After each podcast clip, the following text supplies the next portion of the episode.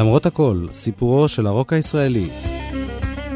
והיום תוכנית מספר 7, למנצח שיר מזמור, ישראל 1967. איתכם באולפן גלי צה"ל, הטכנאים דני קוריטו וגרם ג'קסון, ואני יואב קודנר שעורך ומגיש. כולנו מאחלים לכם האזנה נעימה.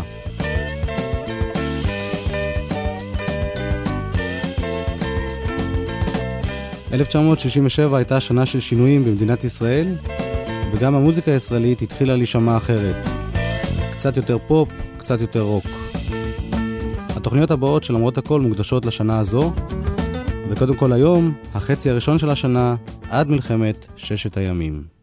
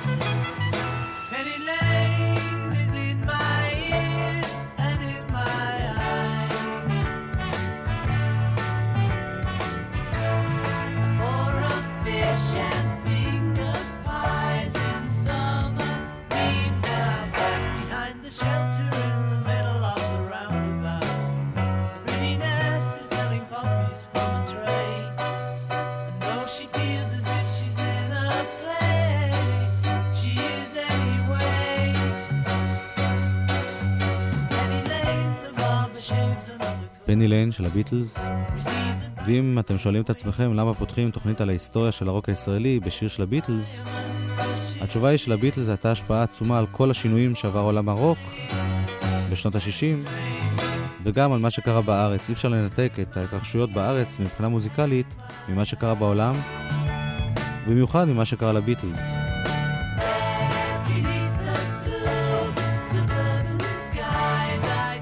בחצי הראשון של 1967 היו הביטלס, ג'ון, פול, ג'ורג' ורינגו, עסוקים בהקלטת יצירת המופת שלהם, מועדון הלבבות הבודדים של סארג'נט פפר. כרמז לבאות הם הוציאו בפברואר תקליטון ובו שני שירים. סמטת פני ששמענו, ושיר יותר מורכב שנקרא Strawberry Fields Forever, שנשמע עכשיו. על רקע השיר הזה ניזכר בכותרות של אותם ימים אורלי יניב. ינואר, הפגנות נגד מאו צטונג בשנגחאי. יהודים בברית המועצות מבקשים דרכונים בעקבות הבטחת קוסיגין לאיחוד משפחות. התפוצצויות עזות נשמעו מירושלים העתיקה, כנראה מעשה חבלה. מודעה, הגיעו דגמי 67 של מוריס, המכונית למשפחה. בפופ הבריטי, האלבומים הנמכרים ביותר, פסקול הסרט צלילי המוסיקה, הביטלס, אוסף Oldies but Goldies, מיטב להיטי נערי החוף, אלבום הבכורה של המונקיז, להקת הקצפת בקצפת טריה, להקת המי באחד מהיר, והאבנים המתגלגלות ב-Between the Buttons. הלהיטים הגדולים בבריטניה, הקינקס עם דרך ללא מוצא, המי עם ג'ק המאושר, קט סטיבנס עם מתיו ובנו, וטום ג'ונס עם הדשא הירוק של הבית. פברואר אלופי משנה רחבעם זאבי ואריאל שרון הועלו לדרגת אלופים. בוטלה תביעה למנות כונס נכסים לבנק פויכטוונגר. סומוזה נשיא ניקרגואה. בריטניה מגנה הפצצות ארצות הברית בווייטנאם. כוחות אמריקניים מתקיפים בגבול קמבודיה. להיטים בבריטניה, המונקיז ב"אני מאמין", פטולה קלארק ב"זהו שירי", ג'ימי הנדריקס ב"היי ג'ו", האבנים המתגלגלות ב"הבה נבלה את הלילה יחדיו", וחבורת ספנסר דייוויס ב"אני גבר".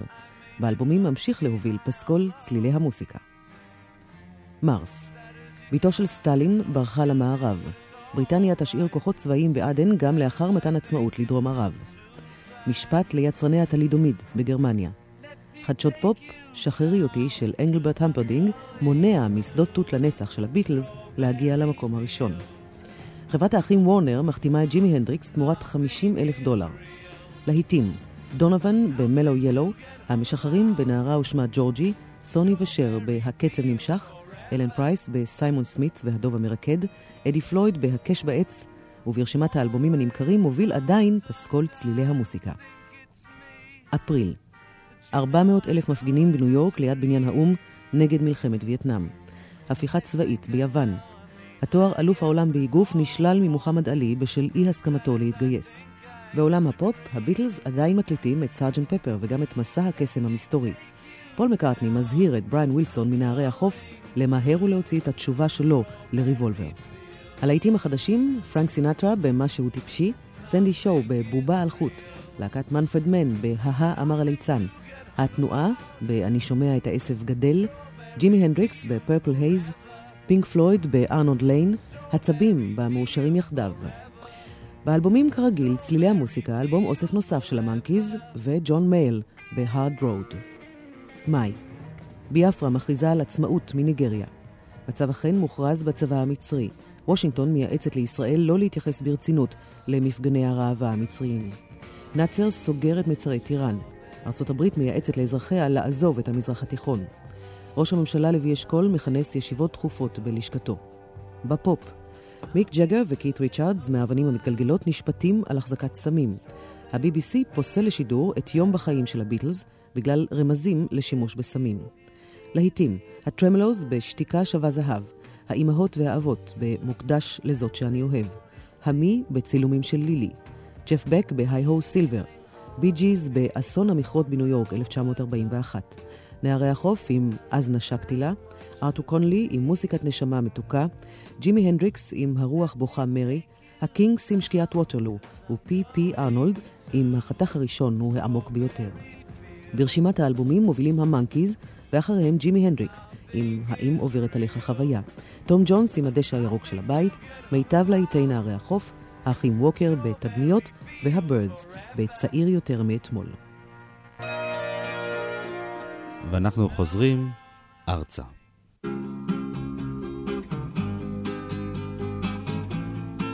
על רקע להיטים עבריים מראשית 1967 נשמע עוד על התקופה בעיניו של מי שהיה אז חייל צעיר, כיום הוא בעל טור בעיתון הארץ, דורון רוזנבלום. כל אחד מאיתנו שבוי בביוגרפיה שלו, ואני יכול לדבר רק בשם אה, הדור שלי שעוד גדל עם הקו הירוק. וכיוון שנולדתי בתש"ח, כלשון השיר, אה, תמיד ראיתי אה, קורלציה ברורה, הקבלה ברורה ביני לבין המדינה. ולא במקרה הטראומה הגדולה של ששת הימים, קו השבר בתולדות המדינה, חוצה גם את חיי הדור שלי וגם את חיי המדינה.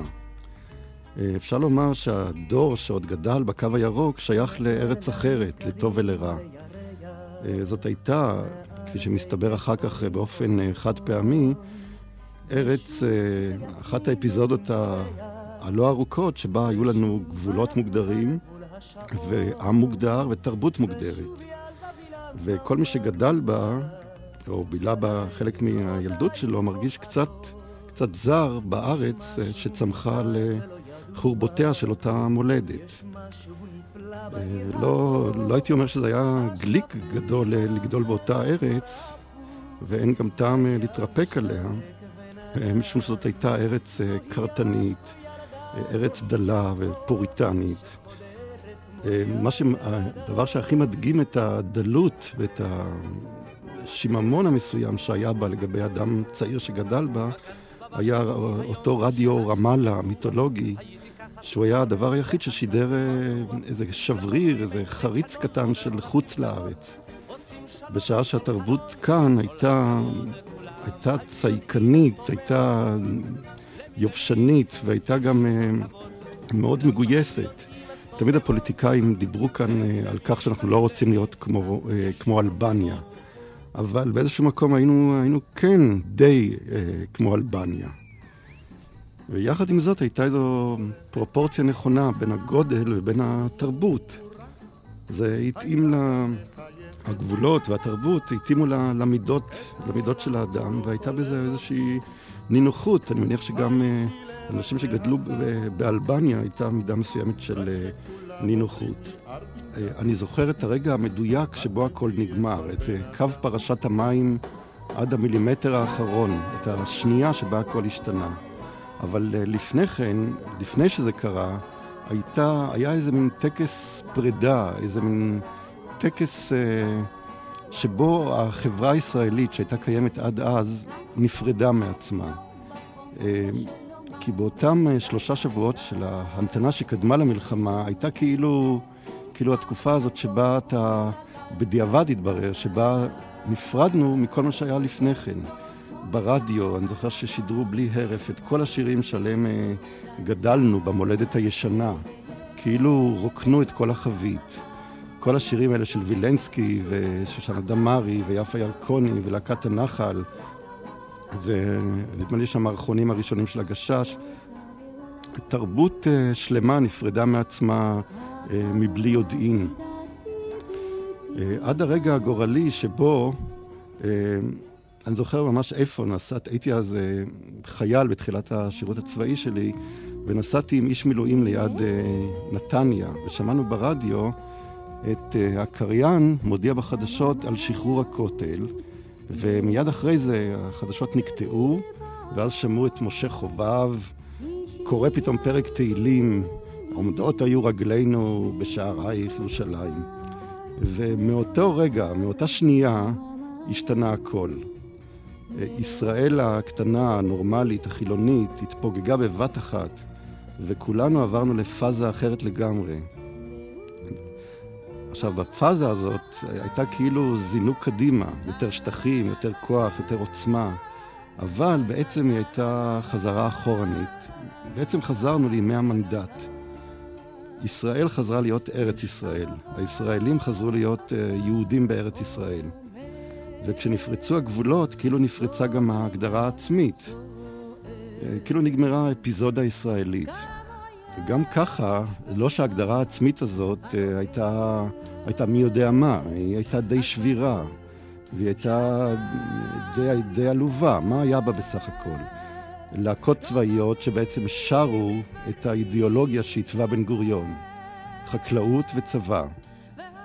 אבל רוב האנשים אה, לא חיו בקיבוצים ולא היטיבו בהרכבה. אבל בכל זאת שרו על שיבולים, כולנו השתבלנו בתנועות הנוער, קצרו 12 טון. זה דברים שאי אפשר היה לגדול עליהם בלי לראות שיש בהם איזושהי פיקציה מסוימת. אולי זה היה נופל מעצמו, אבל אחרי ששת הימים זה כבר, נפ... זה כבר באמת נפל מעצמו. עד אז, בארץ הקטנה של לפני ששת הימים, הייתה לנו זיקה יותר חזקה. לאירופה, דרך אותו רדיו רמאללה. ש, שרימז כאילו על נופים אה, אירופאים. הייתה מין אה, ערגה כזאת דווקא לאנגליה, למרסי, לנהר המרסי, מעבורת שחוצ, שחוצה את הנהר, את הנהר המרסי. כל הלהקות האנגליות החמודות האלה היו יותר קרובות ללב. משום שבאיזשהו מקום אה, התרבות הזאת המגויסת אה, קשה היה מאוד לגדול יחד איתה. אחרי גיל מסוים היא כבר הפסיקה לפעול את הפעולה המאגית שלה, ומה שדיבר אלינו יותר היו הפזמונים מחוץ לארץ. אתה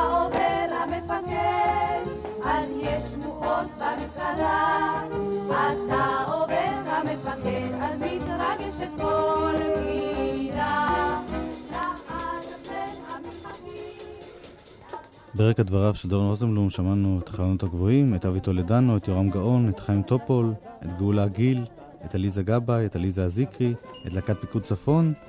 עכשיו אנחנו שומעים את צחי ויעל, ונשמע עוד את עופרה פוקס ואת החמציצים. הכל להיטים גדולים, ישראל 1967, ראשית השנה.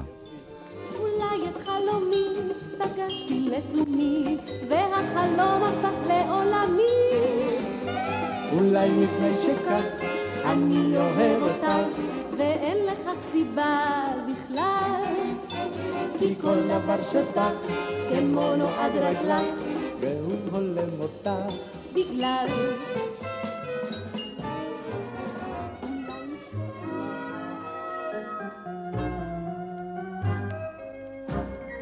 מעולם לא ראיתי שלג, ועם זאת אני יודעת, הוא צחור כחלב ובוהק כמו פלג, בלובנו עיר שחורה טובעת.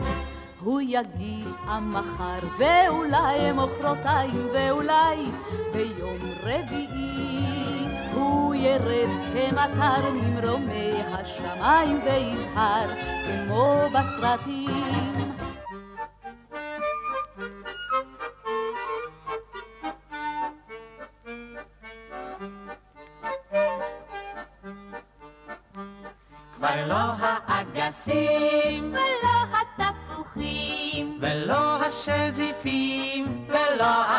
האבטיחים ולא המשמישים ולירה ושלושים. וסברס על הקרח. וכך אחד לדרך הקיץ הולך לו מחר מחרתיים. על רקע הצלילים האלה והפרידה מישראל הישנה, כפי שהגדיר זאת דורון רוזנבלום, קל יותר להבין עד כמה שונה ומשונה היה הקטע הבא שנשמע. את להקת הקצב הבריטית הסינג סינג, שהשתקעה בארץ ב-1965, שמענו כבר בהקלטות שונות באנגלית.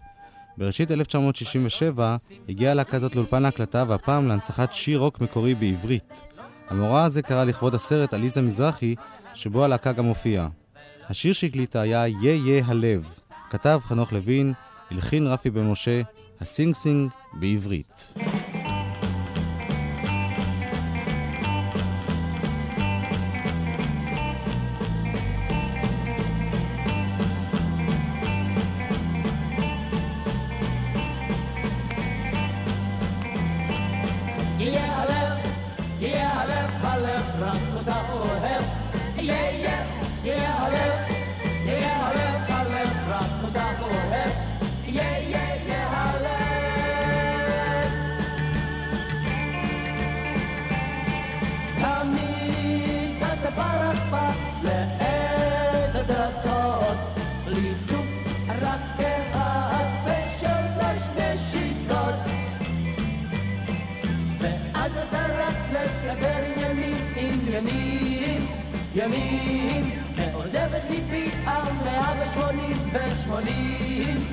שמונים, שמונים, שמונים.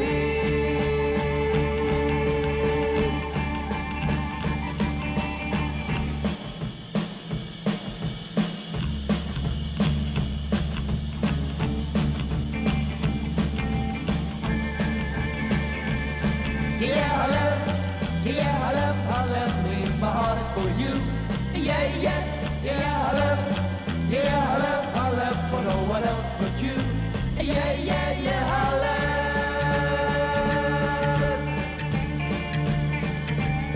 The old lady from Tel Aviv, she's playing detective. She goes around from discotheque, she's dancing away. She's hoping that she can find a clue that might lead her, please her. When the music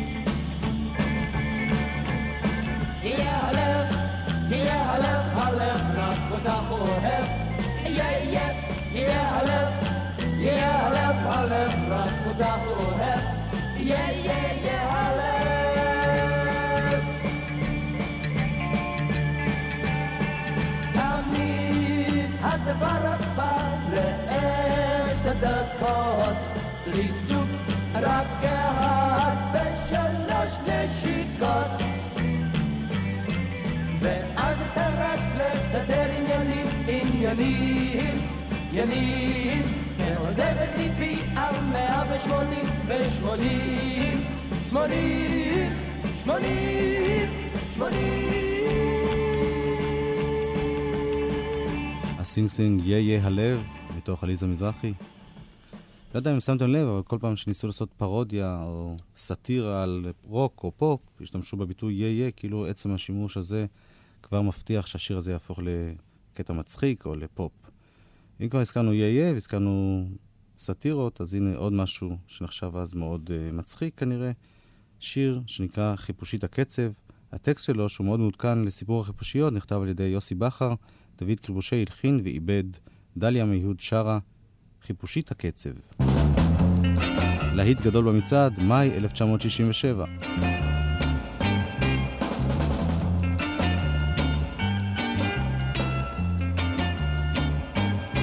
באמצע הגינה על תלולית עפר. עמדה לה חיפושית וחשבה כיצד תוכל להתעשר בדרך מעשית. גידלה לה שערות וזמרה בעצב והפכה להיות חיפושית של קצב. יא יא איזה יום יפה. יא יא יא יא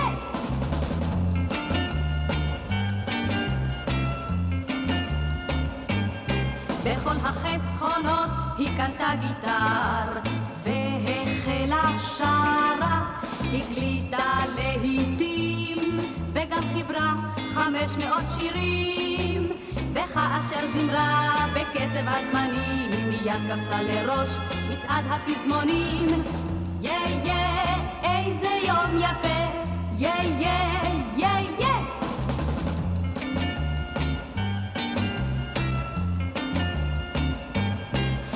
החיפושית הפכה מהר למיליונר, וזה דבר אחר.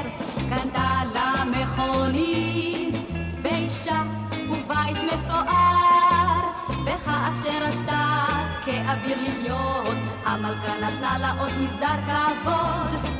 יא יא איזה יום יפה, יא יא יא יא יא יא איזה יום יפה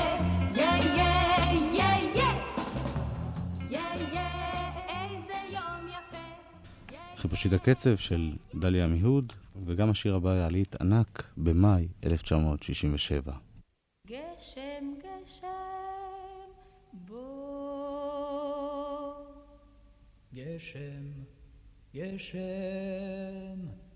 בוא. גשם גשם בוא. גשם גשם בוא. גשם גשם בוא. גשם גשם בוא גשם גשם בוא Geshem Geshem Bo, Geshem Geshem Bo, Geshem Geshem Bo, Geshem Geshem Bo.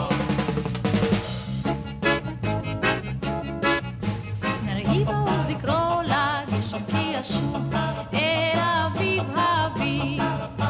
עלי שלכת ינסו בזרם שוב כמו מאז. נקרא לגשם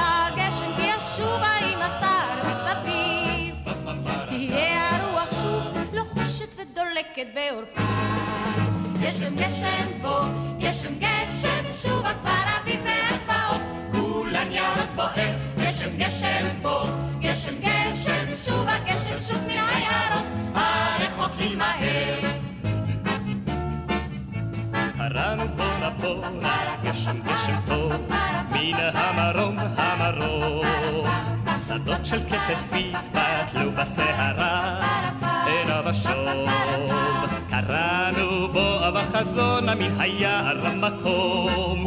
שבו הדרך כבר פורחת ושולחת אור זעום.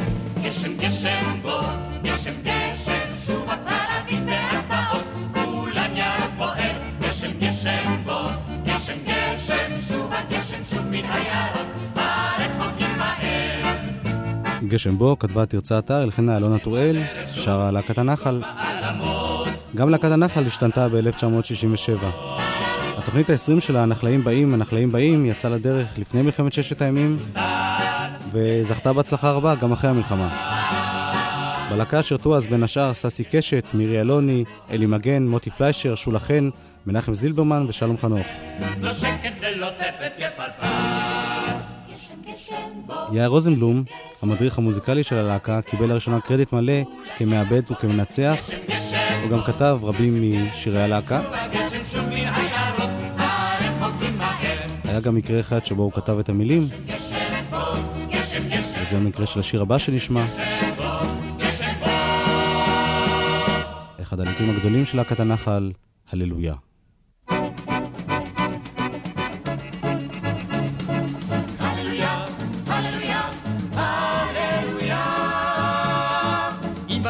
כבר לא היה צורך, היינו שרים אז הללויה.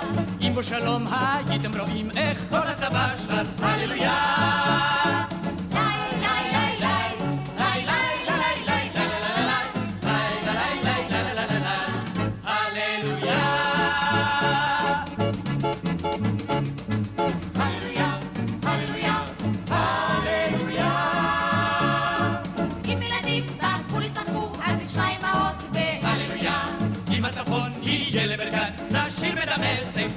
呀。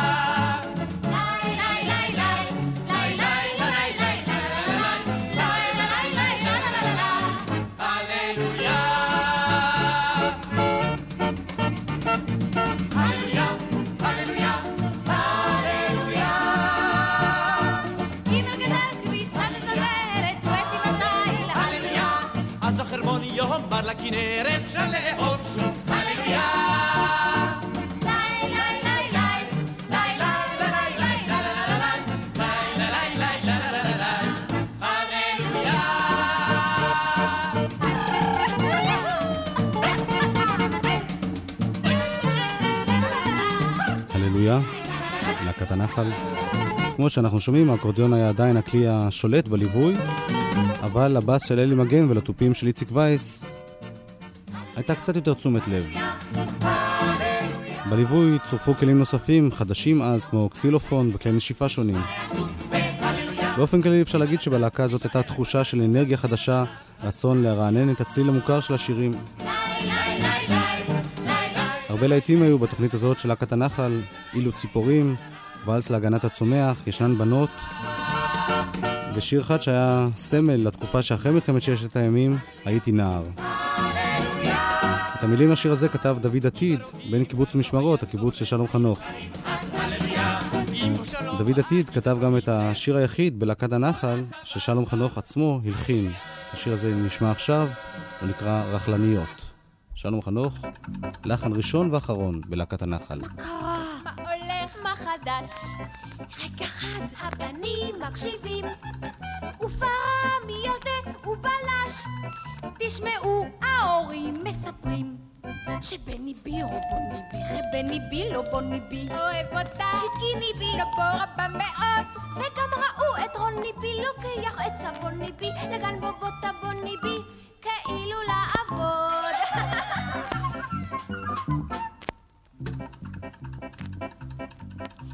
חושבים שאנחנו קטנות, הם חושבים שאיננו יודעות, אבל אנו הגול מבינות. וופ, הרעמי הזה, אידיוט. את אמא של לבנה בק ראו בפרדס חנה בקונה קונה לנה בשמלה נה זרה ואתם יודעים שריק טבק נוסעת בסוסית טבק ועוד חושבים שהיא טבק חובו לבא מאוד. טברב, טברינב, טברב, טברב, טברינב, טברב.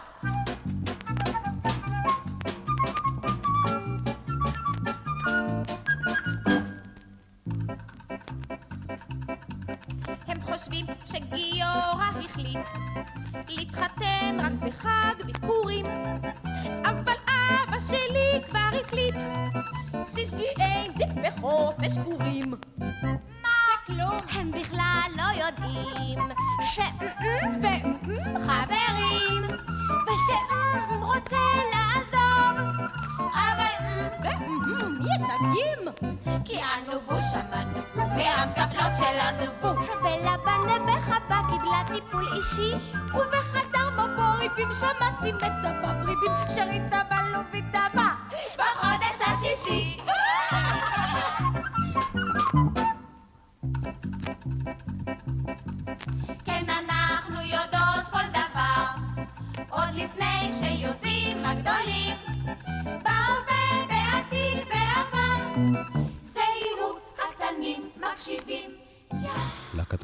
אמצע 1967.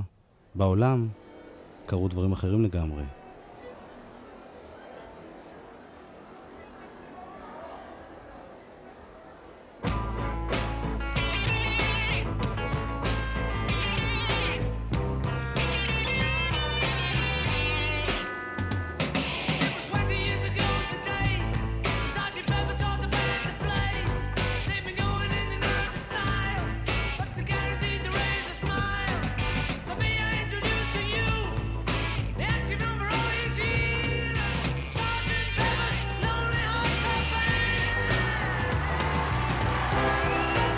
לנו בישראל, יוני 67 זה מלחמת ששת הימים. בעולם המוזיקה, יוני 67 זה אלבום תזמורת מועדון הלבבות הבודדים של סארג'נט פפר. זה היה אלבום שכלל שירים שבעצם לא היה ביניהם קשר ברור, אבל בגלל העריכה והעטיפה שלו הוא נראה כמו תקליט קונספט על נושא אחד. זה היה תקליט שללא ספק לא היה התקליט הכי טוב של הביטלס, לא היה התקליט הכי נמכר של הביטלס, ובכל זאת נחשב לתקליט החשוב ביותר שלהם ושל שנות ה-60 בכלל. מועדון הלבבות הבודדים של סארג'נט פפר נחשב ל masterpiece, לנקודת התייחסות גם כמעט 30 שנה אחרי. נדמה שלא היה אף תקליט בתולדות הפופ, או הרוק, שהיה לו אימפקט כל כך חזק.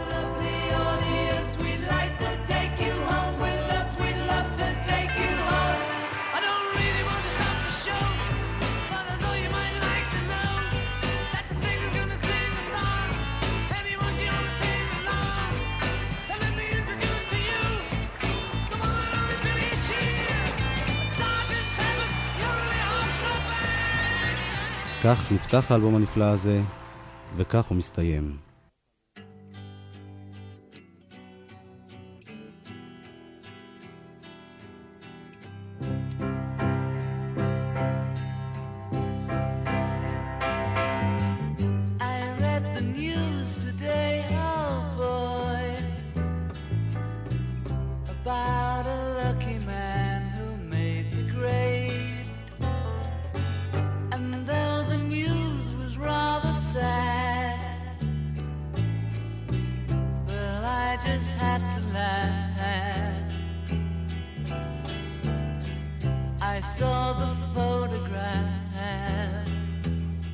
התייחסות אופיינית לאלבום הזה, סארג'נט פפר, מתוך הספר שאוט, שכתב רוברט פרימן. כל עשור מביא עמו שניים שלושה רגעים בלתי נשכחים באמת. בדרך כלל רק מלחמה או טרגדיה איומה יכולה לגרום לתשומת לב משותפת של מיליוני אנשים, לעורר בהם באותו רגע אותה תחושה. כך קרה ביוני 1967. מיליוני אנשים בכל העולם היו שותפים לאותה חוויה, ולא בגלל אסון או מוות, אלא בגלל תקליט. יש עד עצם היום הזה אלפי בני אדם בכל העולם המסוגלים לתאר בדיוק היכן היו ומה עשו כששמעו בפעם הראשונה את מועדון הלבבות הבודדים של סרג'נט פפר. המוסיקה הזאת, בעלת הכוח העצום, כמו רצח קנדי או הנחיתה הראשונה על הירח, מסמנת מקום וזמן מדויקים, בלתי חולפים עם הזמן והגיל. הזיכרון דומה אצל כולם. איך הוציאו לראשונה את התקליט המבריק מעטיפתו המגונדרת?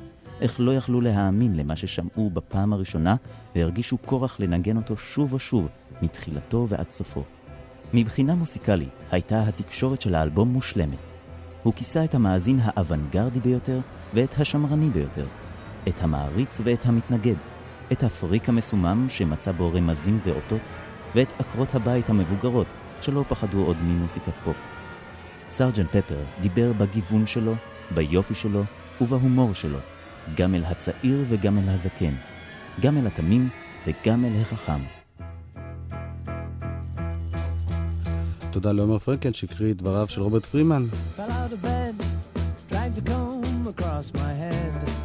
לא רק בעולם סארג'נט פפר נגע באנשים, גם אצלנו זה קרה.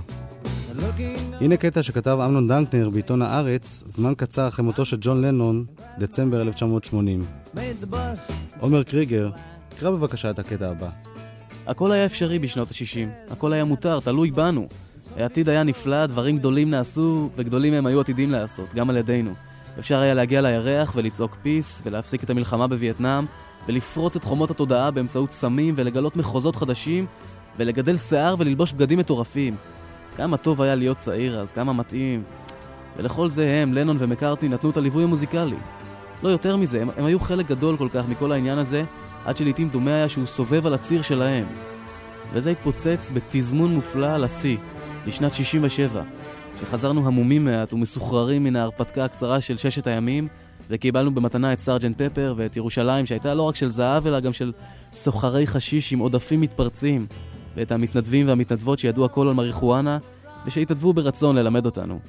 וכך שרועים על הרצפות העטויות בשטיחים ערביים דקים וזולים, בדירות שכורות ברחביה ובמעונות הסטודנטים, היינו מאפילים את האור, מעבירים מיד ליד ברטט של חטא מתוק את הסיגריות הצנומות המקומטות, שעין אדומה רשפה בראשן באפלה, מתלחשים על Lucy Sky Diamonds, הלא עם סימני הקוד ל-LSD, שומעים את דבריו של טימותי לירי כי המוח משול לעיר בלילה, שרק זער פה זער שם מנצנצים באורות, ורק מנה הגונה של סם תדליק את כל התאים האפורים, ומביטים בקנאה מהולה בחשש באמיצים שעשו זאת, התנסו בכך, שהרי לכלל מעשה לא הגענו, שהרי לא היינו אלא ילדים טובים.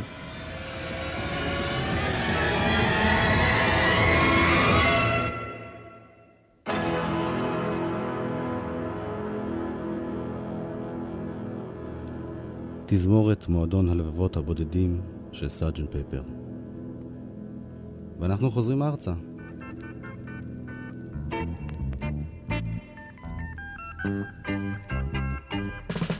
האוטובוס מלא, האם אתה חירש? לאן אתה עולה? תפתח את הדלת, התינוק בחוץ, האבא לחוץ והילד בחוץ. לא להוציא את הראש ולא את הידיים, ונא לא להוציא לאיש את השיניים, על איש ונא לא את הראש של הנהר, גם אם אתה רותח. האוטובוס עוצר הלהיט הכי חם במצעדי הפזמונים אחרי המלחמה היה שיר האוטובוס של הגשש החיוור. כתב אותו יורם תיארלב, הלחין ואיבד אריה לבנון, והשיר הזה הופיע בתוכנית סינמה גשש. התוכנית הזאת זכתה להצלחה עצומה עוד לפני המלחמה, והיא עודכנה אחרי המלחמה בשירים ומערכונים חדשים. חלק גדול מהמערכונים שכתב ניסים אלוני הפכו לקלאסיקה. קפיטריה בטבריה, בתחנת האוטובוס, המכונית המגויסת, הגל הקל ועוד ועוד. אני מביט עליך, הגענו תחנה, גם השירים של סינמה גשש היו שלאגרים גדולים. כולם חכמים כולם, שירת הברבור, יעל, הכותל המערבי וסינמה גשש. עכשיו תחבקי את צוואר בעלך, להוציא את הראש ולא את הידיים, ונא להוציא לאיש את השיניים, עמוד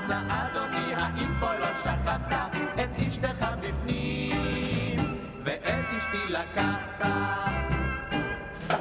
רוב השירים של הגשש החיוור בתוכנית הזאת הולחנו ועובדו על ידי יצחק רציאני בסגנון הישן והמוכר. לצידם בלטו לחנים ועיבודים חדשים של דוד קרבושי ויאיר רוזנבלום. הלהיט הכי גדול בתחום הזה היה להיט שכתב עמוס קינן והלחין דוד קרבושי, איפה כל החבר'ה. Yeah, yeah. Yeah, yeah. Yeah, yeah. Yeah, yeah. מסביב נהם הסער, אך ראשנו אז לא שר. לפקודה תמיד היינו, אנו אנו הפלמ"ח. אז היה הכל אחרת, זה נראה רחוק כל כך. הירדן והכנרת, זה נגמר כבר ונשכח. מהנגב עד מטולה, מהים עד המדבר, איציק רפי נחצ'ה שולה, זה הכל מה שנשאר. גד נסע לו לקמצ'טקה, לחפש את המחר, ומאומה לא מצא שם, אבל הנה לא חזר. רותי נעשתה טיילת והכירה מיליונר. יש להם ילדה וילד. היא כבר לא תחזור יותר מי זוכר את מוטי ורד זה היה כזה סייר הוא מצא בים תיירת ועכשיו גם הוא תייר. מה קרה לאליה? כנראה גם הוא נסע. דוב יושב במעשיהו. עניינים של הכנסה. לא נשאר עם מי לשבת לא נשאר עם מי לשתות רק בלב הומה עצבת רק מיתר ממשיך לרטוט אבל יום אחד השעה הייתה חמש דקות לשתים עשרה בכל ישראל והחזאי אמר מעונן חלקית, יש לצפות עם טרות כבדים והקריין אמר הלו, הלו, משה, משה, אתה שומע אותי? צה"ל קורא לך מותק, חזור. גד לקח טרמפ מקמצ'טקה, מוטי התנדב מיד, רותי התגייסה עם נחצ'ה, שלא יילחם לבד. ג'ו הפך להיות שוב יוסי, דן חזר כבר מהוואי, דוב ברח ממעשיהו, יש לו עסק בסיני. יש עכשיו עם מי לשבת, יש עכשיו עם מי לשתות, והלב הומה בשקט, רק בית"ר ממשיך לרטוט. מסביב יהום הסער, אך ראשנו לא יישר. לפקודה תמיד אנחנו, אנו אנו הפלמה, הפלמה, אנו אנו הפלמה, הפלמה, אנו אנו הפלמה, הפלמה, איפה כל החבר'ה? הקשש החיוור.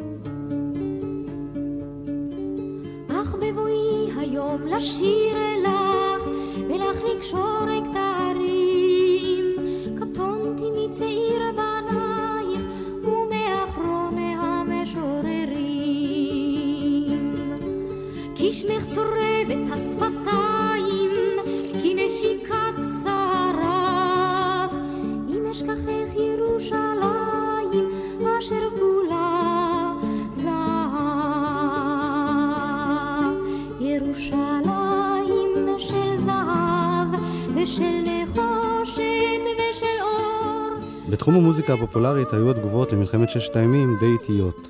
שולי נתן הקליטה גרסה מעודכנת של נעמי שמר לשיר שהפך המנון התקופה, ירושלים של זהב. אך להיטים בחודש שאחרי המלחמה היו ישנים. גשם בו, ישנם בנות של להקת הנחל, האוטובוס וכולם חכמים של הגשש החיוור, המדבר הלבן של אסנת פז, מה עוד של חדווה ודוד, מכל האהבות של שולחן, הבתים שנגמרו ליד הים של ערן אלירן, שושנה של אש של שלישיית יואל דן, ומי יודע כמה של עדנה גורן.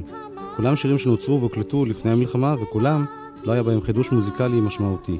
רק כחודש אחרי המלחמה התחילו להגיע לרדיו התגובות המפורשות הראשונות למלחמה.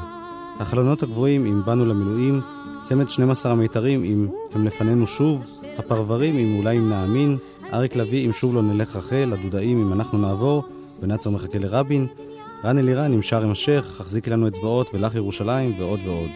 כמעט כל זמר בארץ הקליט איזושהי התייחסות למלחמה ולניצחון. תקליט שירי המלחמה, ירושלים של זהב, שיצא כחודש אחרי המלחמה, הפך לרב מכר ענק, רב המכר הגדול ביותר בתולדות המדינה. כמוהו היו אוספים ולהיטים נוספים. לצד הלהיטים שעודדו והנציחו את אופוריית הניצחון בששת הימים, בצבצו גם צלילים אחרים, גם בתוכן וגם במוזיקה. לשירים כאלה נתייחס בעוד שתי תוכניות. בתוכנית הבאה נספר על סופה של שלישיית החלונות הגבוהים, שגם הוא קשור לתחושת אופוריה שאחרי מלחמת ששת הימים. היום נסיים באחד הלהיטים הגדולים בתקופה, לחן של דובי זלצר למילים מספר תהילים. זה היה העיבוד הכי פופי שהקליטה גאולה גיל, למנצח שיר מזמור.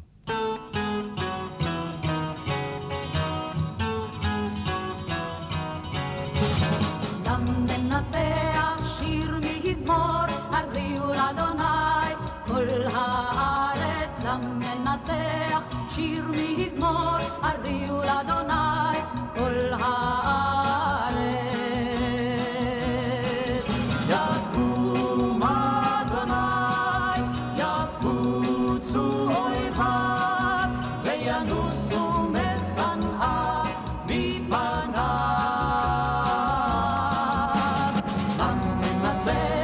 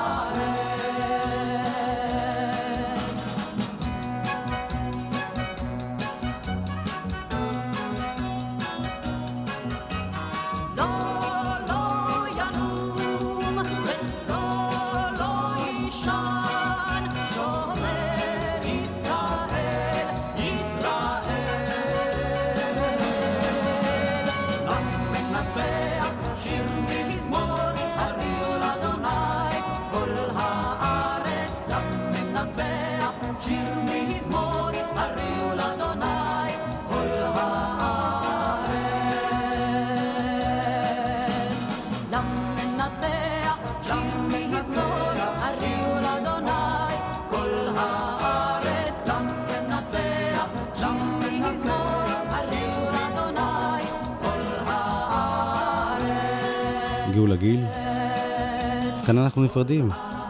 גרם ג'קסון, דני קוריטו ושמוליק לדרמן הטכנאים, אני יואב קודנר שעורך ומגיש.